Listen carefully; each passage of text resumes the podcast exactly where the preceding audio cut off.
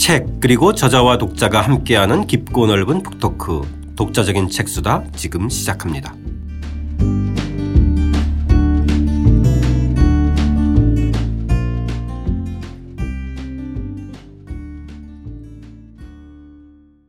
저자와 함께하는 독자적인 책수다 박종기 선생님과 함께하는 고려세의 재발견 오늘은 고려 역사와 문화를 풍부하게 이해하는 특별기획입니다. 대장경 고려인의 염원을 판에 새기다 편 시작하겠습니다. 저는 책 만드는 사람 김학원입니다. 안녕하세요. 포근이 형 박태근입니다. 안녕하세요. 저자 박종기입니다. 자, 오늘 지난번 삼강 청자에 이어서 이제 고려의 대장경에 대해서 저희 이야기하는데 어, 대장경에 대해서는 고려가 두 가지 세계 기록을 가지고 있는데요, 쌤. 하나는 세계에서 유일하게 한 왕조가 두 번의 대장경을 만들었다. 그죠? 네. 그리고 두 번째는 현존하는 가장 오래된 대장경을 네. 고려가 보유하고 있다. 있다. 네. 어, 세계 기록을 두 개나 가지고 있는 그렇죠. 네. 중국에서 가장 먼저 만들었지만 그건 지금 현재 남아있지 않고. 네, 남아있지 네. 않고. 남아있는 대장경 중에서는 제일 오래됐고. 네. 한 왕조에서 두 번이나 두 만들었다. 만들었다. 대단한 겁니다. 예. 예. 일단 쌤 대장경. 예. 대장경 그러면 뭔가요? 이게 대장경이 뭔지 모르는 예, 그러니까 대장경이라고 하는 것은 이 세 가지로 구성되어 있습니다. 그러니까 불교 경전을 다 집성한 것이다. 근데 그 집성한 것도 이제 세 가지 종류가 다 집성되고 모든 경전은 이 세 가지 종류로 되어 있다. 하나는 경장이라고 해서 네. 경 그다음에 논, 논장, 율장 이세 개. 예. 경장이라고 하는 것은 경이라고 하는 것은 이 석가모니의 말씀을 담은 경전입니다. 예. 그러니까 우리가 이제 우리가 성경 하듯이. 예, 예. 그러니까 예. 우리가 이 동아시아 문화에서는 불교든 유교든 간에 성인이라고 얘기하는 네. 불교 같으면 석가모니가 되겠고 유교 같으면 어 공자님 같은 이런 분의 성인들의 말씀을 을 담은 책은 반드시 경이라고 씁니다. 그래서 우리가 성경이라고 쓰는 것도 바로 그런 거죠. 그래서 삼경이라고 표현하는 예, 예. 그리고 이제 육아에서는 이 성인의 말씀이 적은 책을 다시 부연해서 쓰는 것을 전이라 전할 전자 전이라고 씁니다. 아, 예. 예를 들면 이제 공자가 쓴 춘추라는 역사책이 있지 않습니까? 그건 경이죠. 근데 그걸 갖다가 어, 이 좌시라는 사람이 다시 부연 설명한 것이 전이 되는 거죠. 네. 좌시전이 되는 거죠. 아. 또이 공량전 이렇게 되는 거죠. 대장경이란 큰 부처님의 말씀을 담은 광줄이라는 뜻 속에는 이와 같이 석가모니의 말씀을 직접 기록한 경전과 또 석가모니의 말씀을 다시 부연 제자들이 부연해서 설명한 부연과 해설 해설한 네. 논장과 그리고 일반 신자들이 지켜야 될 계율을 담은 율장으로 구성되어 있다. 아. 이렇게 볼 수 있겠죠. 그러니까 네. 이제 이런 점에서 이 논장이라는 게 재밌는 것이 우리가 요새 논문이라고 하는 것도 네. 이제 이 보면 무엇을 논하다고 할 네, 이게 논리적인 글이다 이렇게 사전에는 그렇게 돼 있지만 사실은 뭐냐면 제가 고려사 논문을 쓴다는 것은 고려사라고 하는 기본적인 정인이가 편찬한 1차 사료를 갖고 그 사료에 적혀서 그것을 내, 가더 부연해서 자신의 의견을 덧붙이거나 예, 그걸 새롭게 논문, 해석하거나 예, 그런 점에서 논문이라는 것도 그런 뜻을 갖고 있는 거죠. 예. 음, 그렇게 이제 볼 수 있는 거죠. 예. 그렇죠. 예. 그럼 저희도 뭐 이 고려사의 재발견이라는 책을 놓고 어, 이러저러하게 지금 논하고 있는 거잖아요. 아, 예, 그렇게 볼 수 있지만 사실은 좀 그럼 좀 너무 좀 지나치게 예. 얘기 되고 어등간에 고려사라는 재발견이라는 책도 이 1451년에 정인지가 편찬한 고려사를 어, 저의 관점에서 21세기 그렇죠. 관점에서 다시 풀어 쓴 것이 고려사의 재발 그런 점에서 이건 일종의 정인지의 고려사를 1451년의 고려사를 경이라고 한다면 네. 이건 논이라고 볼 수 있습니다. 그렇죠. 고려사 권 24권입니다. 고종 38년 9월주에 보면 두 번째 대장경을 만드는 대목이 있는데 그 대목 한번 읽고 이야기 나눠보겠습니다. 국왕이 도성 서문 밖 대장경 판당에 행차하여 백관을 거느리고 분향했다. 현종 때 만든 판본이 임진년 몽골 침입으로 불타버렸으므로 왕이 군신들과 함께 다시 발언하여 도감을 세워 16년 만에 마쳤다. 예, 이거는 그러니까 두 번째 그 대장경을 마쳤다라고 하는 기록이죠? 예, 그렇죠. 그러니까 이제 지금은 이제 이, 흔히 이게 이제 우리가 팔만 대장경, 해인사 대장경 하지만 이제 이제는 학술적으로 통일이 됐습니다. 이제 고려 대장경이라고 하고 이제 첫 번째 만들기 처음 주조에 따라서 초조 대장경 그리고 이제 이 두 번째 만든 것은 제조 두, 두 번째 색인 대장경 네. 고려 제조 대장경 이렇게 한 거죠. 바로 이거는 이제 어, 우리 흔히 얘기하는 해인사 대장경이고 제조 대장경을 얘기해요. 네. 네. 그럼 이제 저희들은 팔만 대장경이라는 말보다는 네, 이제 고려의 제조 대장경 네, 그렇죠. 이렇게 부르는 게 정확한 명칭인 정확한 거네. 그렇죠? 예, 예. 두 번째 예. 색인 대장경. 그렇죠? 저희들이 지금 현존하는 거는 현재 남은 제조 대장경. 제조 대장경이잖아요. 그렇죠? 그렇죠? 예. 저희 뭐 이 선생님께서 지금 말씀하신 초조대장경과 이 제조대장경을 저로 같이 겹쳐서 좀 이야기해 보기 위해서 네. 1237년 이제 이 고종의 명을 받고 고려의 문장가 이규보가 작성했다고 하는 대장각판 군신기고문. 선생님 네. 이 대장각판 군신기고문 뭐좀 설명 좀 해주세요. 이거 뭐냐면 대, 대, 대장경을 각판이라는 건 요새 우리식으로 하면 판각한다. 네. 대장경을 새기기 위해서 네. 군신 임금과 신하가 네. 함께 에, 하늘에 기도하고 고하는 글이란 뜻이죠. 아. 그러니까 소위 그럼 이제 시작하면서 예. 고사 지내면서 예, 일정하게 이제 예, 예, 뭐 예. 고사문이네요. 네, 고사 고, 예, 고사문이라고 볼 수 있죠. 아 예. 이게 이제 이게 사실은 1236년에 대장경을 만든다고 분명히 고려사에는 기록이 되어 있습니다만 실제 작업에 착수한 것은 그 다음에 1237년을 볼 수 있죠. 바로 아. 이기보의 이 대장경 어, 각파 대장각판 군신기고문이 1237년에 서해졌기 때문에 이때가 이제 착수하면서 고사 지낸 거니까 예, 예. 그렇죠? 예, 37년에 예, 착수했다고 보는 되고 예, 예. 그거에 음. 에, 증거 자료가 이 기고문이네요. 그렇죠? 그렇죠. 기고문이죠. 동국 이상국집 이기보의 문집에 실려 있는 예, 이 기고문에 보면은 이 1011년 현종 2년 때 1차 판각 작업에 대한 기록이 있는데 예. 예. 이게 이제 동국이상국집 권 25권이네요. 예, 그렇습니다. 예. 동국이상국집에 실려 있습니다. 예. 그 대목 한번 좀 읽어보겠습니다.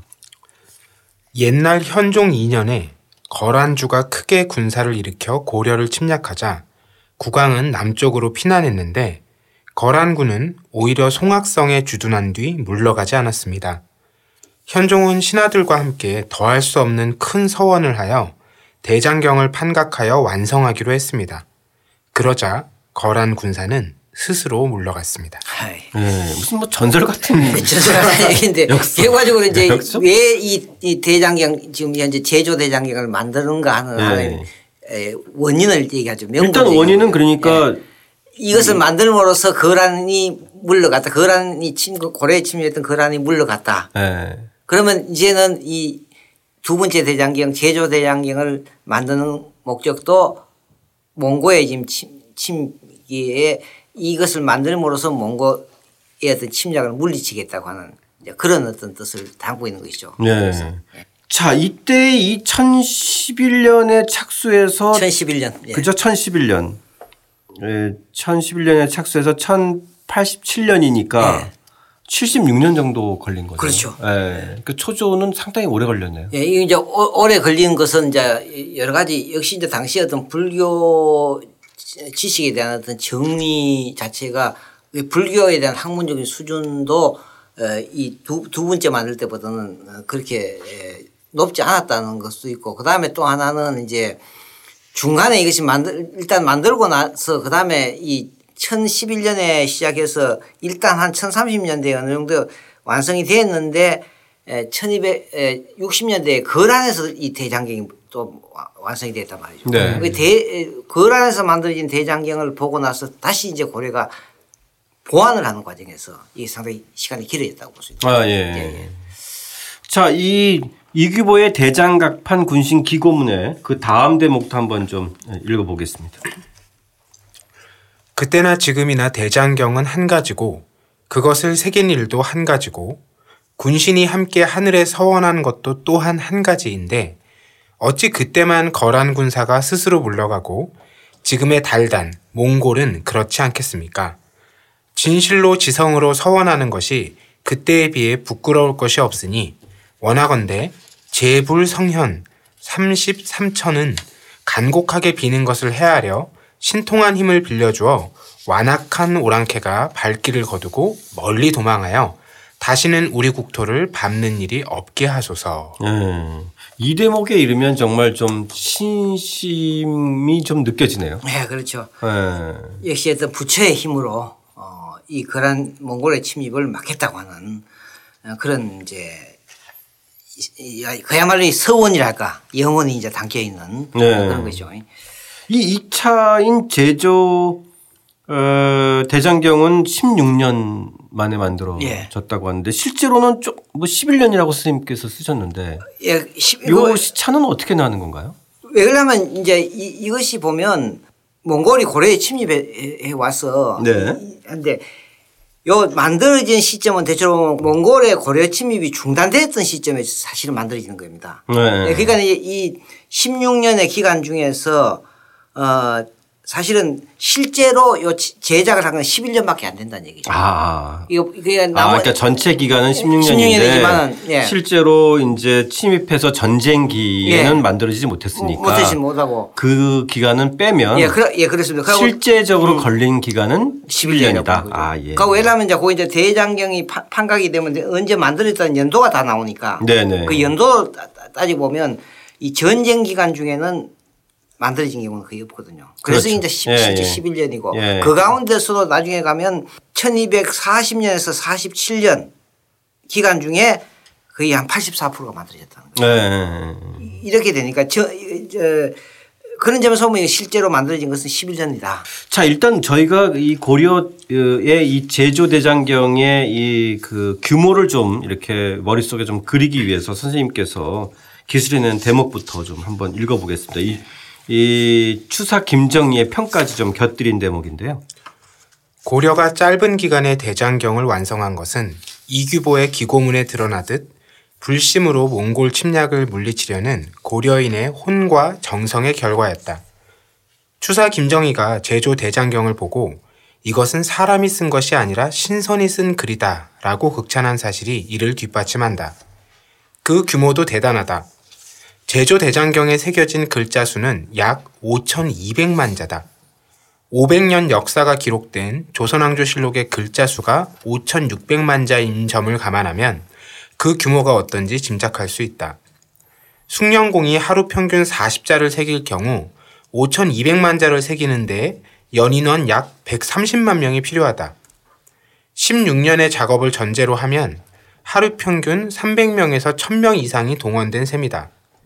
평균 길이 68에서 78cm, 폭은 약 24cm, 두께 2.7에서 3.3cm의 경판을 가로로 눕혀 쌓으면 백두산 높이에 가깝다. 그것을 이으면 150리가 된다.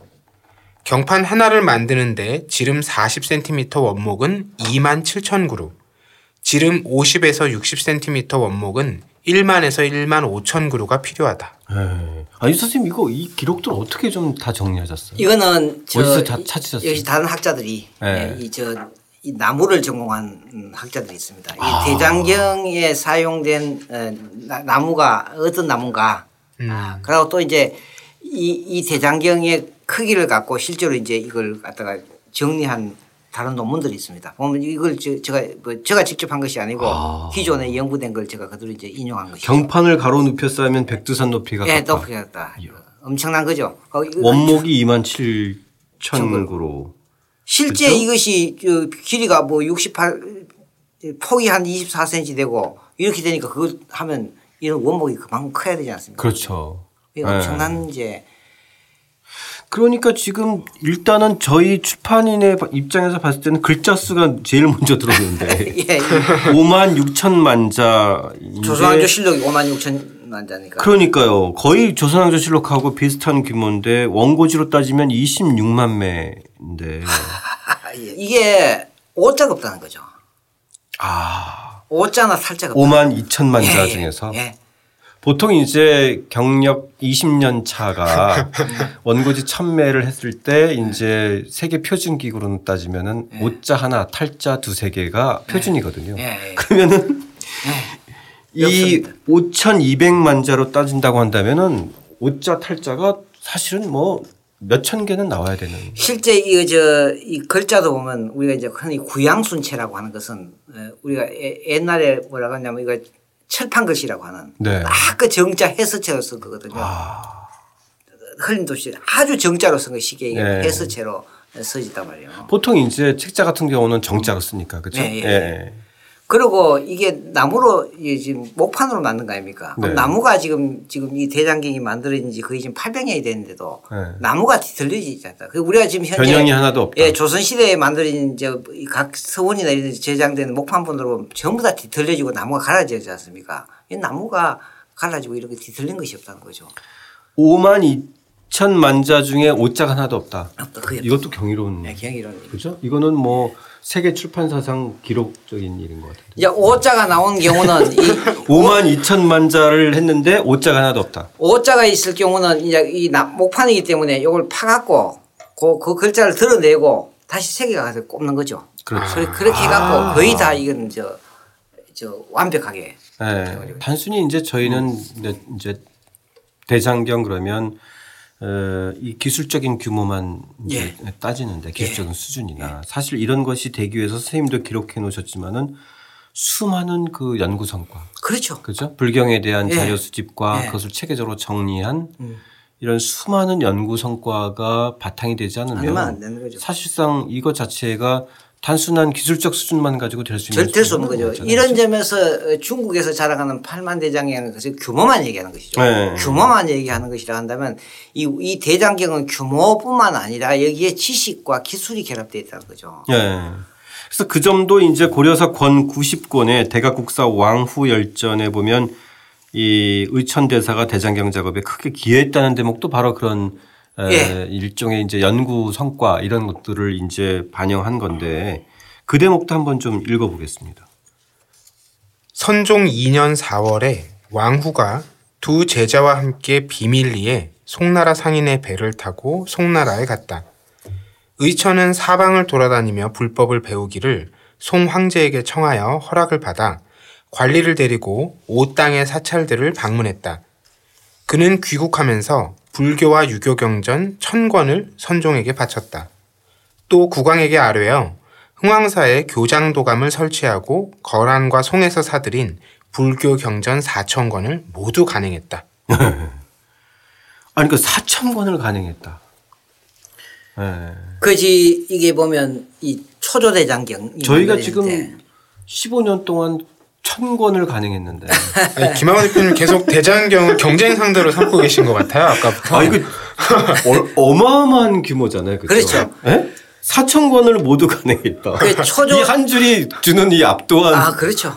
규모가 이 초조 대장경이 뭐 5천 권이라고 그래 얘기하고 뭐 6천 권이라고 얘기하거든요. 네. 근데 이제 그 권이라고 하는 것이 이제 이 권하고 바로 좀 다르, 다 다르다고 네, 볼수 있겠지만 네. 어떻든 간에 초조 대장경을 만든 이후에도 이만한 어떤 준비가 돼 있었다 보는 거죠. 네. 저는 이제 다시 또 다른 얘기를 하면요. 이 불교는 오늘날 입장할 때 어떤 종교의 일부라고 생각해서는 안 됩니다. 학문과 사상의 핵심이죠. 핵심이죠. 당시 네. 동아시아 세계라고 할때 오늘날 우리가 세계화가 되었을 때 세계의 어떤 기본적인 어떤 공통의 이념이라는 것은 어떤 민주주의라는 이념인. 거죠. 네. 그 다음에 또 이제 뭐 기술로서는 컴퓨터 IT 기술이라는 거죠. 그또 이제 언어로서는 영어단 말이에요. 그죠. 네.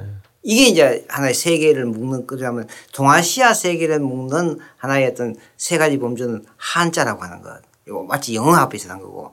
그 다음에 사실은 불교와 유교거든요. 네. 이세 개가 동아시아 세계를 묶는 어떤 global standard라고 볼 수 있죠. 그러니까 이 불교는 당시에 동아시아 세계를 보, 예, 보편적인 사상이다. 오늘날 마치 이 사, 회주의 진영이든 자본주의 진영이든 민주주의라는 하나의 이념이란 것이 관통하는 거 아닙니까? 그죠? 네네. 네. 그러면 이 불교를 이해한다는 것은 당시에 보편적인 어떤 지식 수준을 이해하는 거다. 이 대장경을 만들려고 하면 불교의 경전에서 완전한 분석 이 없이는 이거 경장, 논장, 율장으로 분류를 하고 배치를 못하는 거 아닙니까? 그러면 오늘날 우리 대한민국의 학문 수준이 이 민주주의에 대해서 우리가 독자적으로 민주주의 이론에서 우리 국내에서 학자들이 민주주의에서 독자적인 이론을 만들 수가 있었느냐 다 수입이잖아요. 네. 그러면 고려의 경우에는 당시 오늘날 이 민주주의와 같은 불교에 대해서 완전한 이해를 해갖고 이것을 갖고 경전을 불, 분류해서 대장경을 만든 것은 동아시아 학술상에서 고려의 이 학술 수준이 엄청나게 높다고 볼 수 있지 않습니까? 그죠? 이렇게 이해한다면 이 대장경에는 고려의 학술 수준이 상당히 높은 수준에 있다. 아, 예. 그것을 이끌어간 사람이 바로 이 금방 읽었던 이 데카쿠스 어체이다. 이미 대장경을 만들고 나서도 어, 곧바로 송나라나 거란이나 일본으로부터 경전을 사들어가서 이것을 가능했다. 이거의 바탕이 되어 있었기 때문에 1차 대장경이 불이 탔지만은 곧바로 만들 수 있었던 것은 이런 준비가 돼 있었던 거죠. 학문적인 준비. 네. 그런 점에서 보면 이 대장경은 동아시아 학술 수준의 어떤 최고 수준을 보여주는 것이라는 거죠.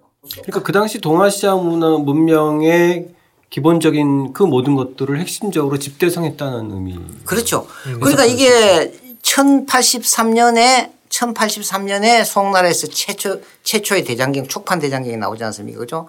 이걸 갖다가 어 고려는 불과 한 세대 1011년 30년 만에 고려가 만들기 시작한단 말이에요. 네. 이거 대단한 수준이죠. 한 음. 세대 만에 고려가 다시 대장경을 만든다. 네. 송나라에서 최, 대장경이 나와서 어, 최초 만들어진 송나라 1083년에 만들어진 대장경은 983년에 어, 만들어진 대장경 없어져 버렸어요. 그렇지만 그 30년 후에 만들었던 이 대장경은 초조 대장경이 없어졌지만 60%가 이 제조 대장경에 그대로 음. 반영돼 있지 않습니까? 그죠? 그런 점에서 우리가 초조 대장경이 없다고 하지만은 실제로는 이 60% 이상이 이 제조 대장경에 다 포함되어 있잖아요. 네. 네. 그렇기 때문에 우리가 학술 수준 이 대장경을 통해서 고려의 학술 수준이 얼마나 최고의 수준인가 하는 것을 이해해야 되고 그 다음에는 이제 또 하나의 기술 문화 인쇄 기술이라는 걸 봐야 되는 거죠. 네.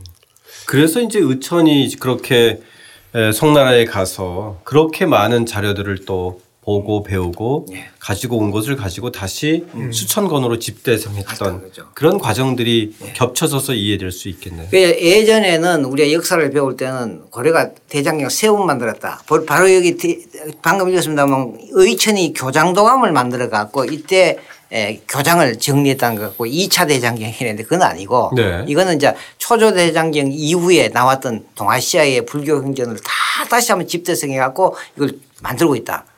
이것이 이제 다 이것 이것하고 이제 초조 대장경이 결합돼 갖고 몽고 침입기에 제조 대장경이 나온다 이렇게 봐야 되는 거죠. 네. 오늘 대장경 말씀 쭉 듣다 보니까 네. 저는 대장경 하면 딱 떠오르는 단어가 호국 불교거든요. 아, 호국 불교. 예, 예. 딱 네. 짝을 지어서 외웠었는데 음, 음. 그 말이 틀린 말은 아니지만 예. 그건 역시 대장경의 의미를 자꾸 이렇게 좁히는 방향으로 얘기가 된 게 아닌가 싶어요. 그렇죠. 이제 이규보의 아까 기고문도 보면 이건 호국 불교 같은 몽고의 침입에서 고려를 지키기 위해서 어, 거란의 침입에서 초대장을 만들어서 거란 침입을 물리치듯이 몽고 침략을 물리치기 위해서 했다. 이런 면에서는 상당히 금방 얘기했던 호국 불교적인 에, 측면이 있는 건 사실이지만은 한편으로 생각하면 이 불교를 우리가 독자적으로 정리해서 대장경을 만든 것은 불교에 대한 모든 경전을 다 이해해야 된다는 얘기죠. 그죠? 그렇죠. 도서관의 사서가 책을 다 알기 때문에 이걸 분류시키는 거지 수만 권의 장서를 다 분류하잖아요. 이 대장경이라는 이 내용을 완전히 파악하고 체계적으로 이해하지 않고는 대장경을 만들 수가 없지 않습니까? 그렇죠. 예. 이런 면에서는 이건 고려의 학술 수준을 어, 상당히 높여요. 그러, 그것이 예. 갖는 하나의 편찬의 과정이기 예. 때문에 그렇죠. 예. 그렇죠. 예. 그래서 단순히 그런 호국불교라는 게 정치외교적인 측면에서는 일면 타당성이 아, 일면 있지만 일면의 진리는 있죠. 예, 대장경을 좀 더 전체적인 그 당시 시대적인 것들을 이제 좀 입체적으로 들여봤을 때는 좀 그것만 가지고는 설명할 예. 수 없는 문명적인 어떤 관점이 분명히 있지 않나 싶네요. 예. 그리고 네. 또 이제 그다음에 이제 인쇄술의 발달이라는 것도 우리가 얘기하지 않을 수 없죠. 네. 예. 그거는 뭐 주로 이제 저희가 누차례 많이 얘기해 왔고 또 인터넷에도 상당히 많이 네. 찾아볼 수 있는 기록이니까 그죠? 네. 이 통일 시대 신라 때 제작된 거라든지 그때는 이게 목판인 거죠, 선생님? 네, 목판이죠. 네. 그리고 이제 고려 때는 이제 우리가 아는 이제 금속 활자. 금속 활자는 이제 그 다음 이후에 물론 요 이제 대장경이 만들어지는 시점에 대저 금속 활자가 1234년에 최초로 만들어졌다고 했으니까 1236년 대장경을 만든 시점에는 최초 금속 활자가 만들어졌지만 이 방대한 대장경을 찍을 정도로 아주 금속 활자가 보편화될 수가 음. 없었죠. 네. 그런 면에서 당연히 목판본으로 할 수밖에 없었다. 네, 네. 이런 이런 점을 생각할 수 있죠. 그, 그렇다 하더라도 이, 이 방대한 양 아까 5,200만 자의 이 글자가 담겨 있는 대장경을 목판본으로서 이걸 판각한다는 이 자체도 이건 인쇄 기술의 어떤 보편성이랄까 수준이 없으면 도저히 만들어질 수 없는 것이죠. 그런 점에서 네. 이건 또 상당히 기술적인 측면이 음. 예, 들어가 있는 그런 점에서 보면 이건 대장경은 학술 수준, 학문적인 수준과 아, 그 다음에 기술적인 수준이 지식의 측면과 기술의 측면이 그대로 결합되어 있는 네. 이런 점에서 요사이 얘기하는 어, 지식과 기술 IT라고 하는 거죠. 어, 이런 어떤 인포메이션과 테크닉이라고 하는 것이 결합된 이 요사이 뭐 얘기하는 그런 어떤 융합 기술이 역시 대장경에 나타나지 않느냐. 네. 다시 봐야 됩니다. 대장경. 그, 그 정도 선생님이 네. 고려사에 재발견해서 흥미로운 대목이에요. 네. 이 유적과 유물 문화재 음. 를 보는 눈도 좀 달라야 됩니다. 달라야 그저 좋다, 아름답다 네. 이렇게 얘기해서는 않고 여기 네. 어떤 왜 이것이 아름다운가 하는 것은 이건 틀림없이 어떤 기술적인 수준, 음. 지식적인 수준이 결합되어 있는 것이다. 네. 현대 우리의 문명 수준이 높은 수준이 지금 뭐 예를 들면 스마트폰이든 모든 것이 지금 컴퓨터든 이런 것이 기술과 지식이 결합된 거 아닙니까? 네, 네. 4차 혁명이란 것도요. 이런 점에서 오늘 자 그런 점에서 고 선생님께서 기술한 마지막 대목도 시사하는 바가 있어서 그 대목 듣고 선생님 마무리 에, 말씀 좀 듣고 정리하겠습니다. 부처의 힘으로 외적을 물리치기 위해 대장경을 조판했다는 이규보의 글 속에는 첨단 기, 지식과 기술이 결합된 당시 고려 문명에 대한 강한 자부심이 담겨 있다. 외세에 대한 저항 의식만으로는 대장경을 만들 수 없었다. 현대 문명의 총화인 스마트폰은 흔히 인문 정신과 첨단 기술의 결합으로 만들어진 것이라고 하는데 대장경 또한 그에 비견할 만하다. 대장경은 고려 명품의 지위를 넘어 기술과 지식의 결합이라는 한국형 전통 문화의 정수이자 미래 한국 문화의 가능성을 말해주고 있다. 네. 이런 점 때문에 선생님도 이제 고려의 아홉 개 명품 중에 최고. 예, 최고. 또 아, 조금 더 더 나아가지면 고려와 조선을 예.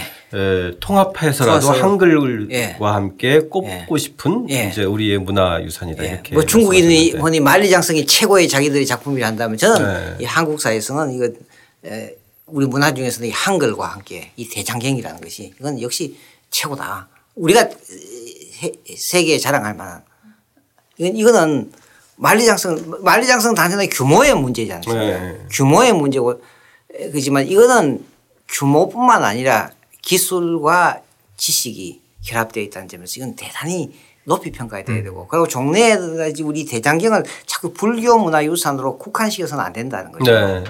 어, 지금 그, 현재 그 점이 오늘 또 새롭게 예, 예, 저희들이 인식한 대목입니다. 현대의 어떤 이 문명의 총괄한 것은 지식과 기술의 결합이다. 이런 것이 우리가 800년 전에 만들었다.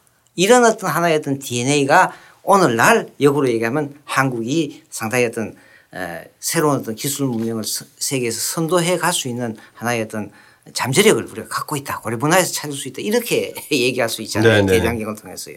예. 부모님 행사 가서 이 대장경 한번 본 적 있나요? 아니요. 아직 보지 못했어요. 네.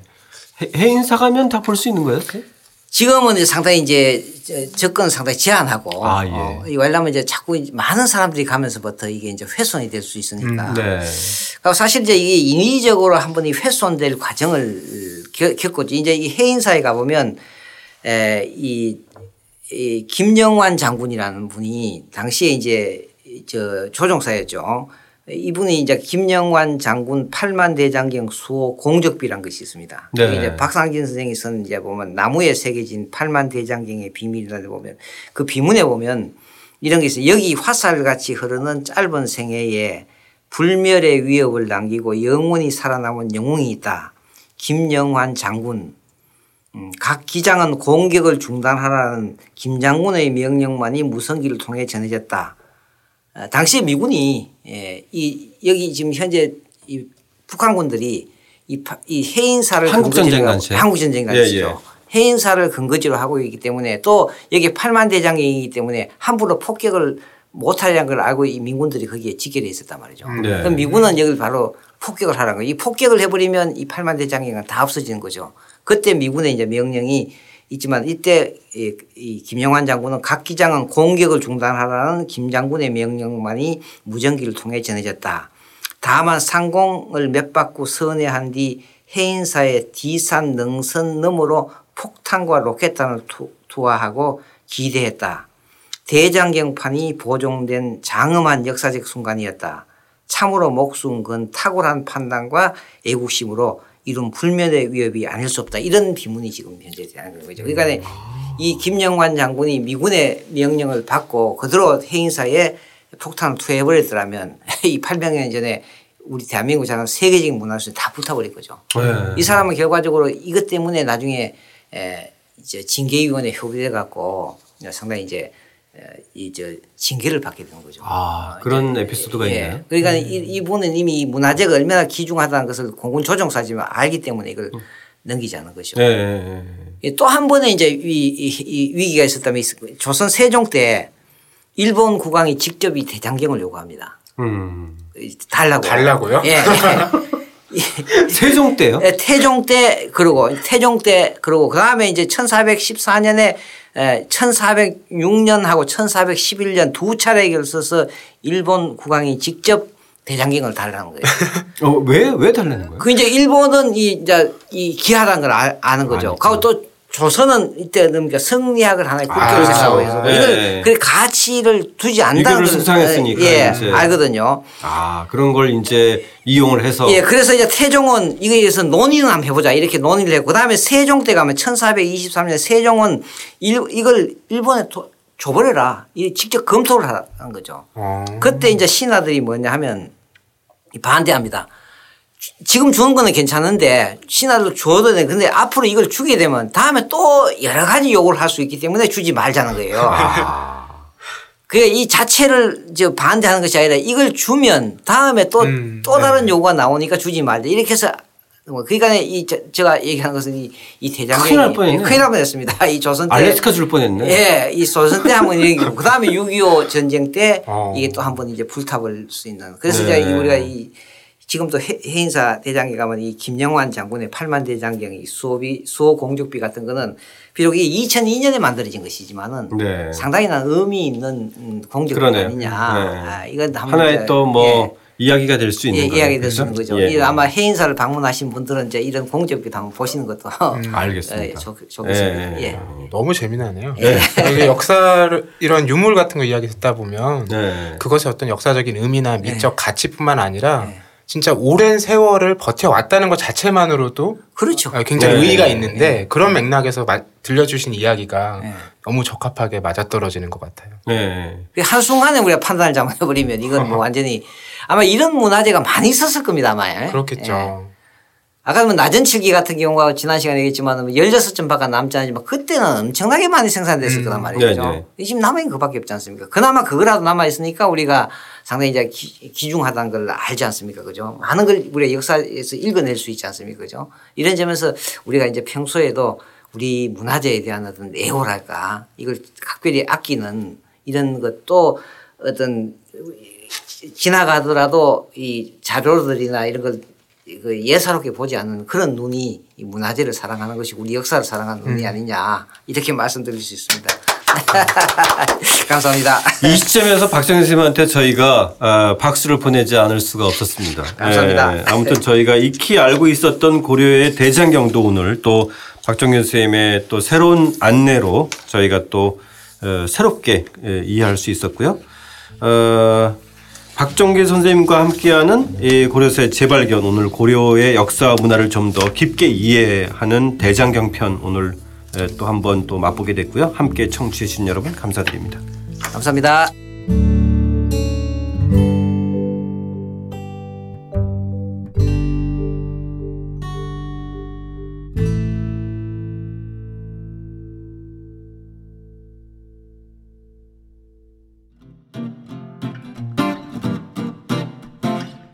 독자적인 책 수단은 책 읽는 사람들이 모이는 공간 알라딘 서점과 함께합니다.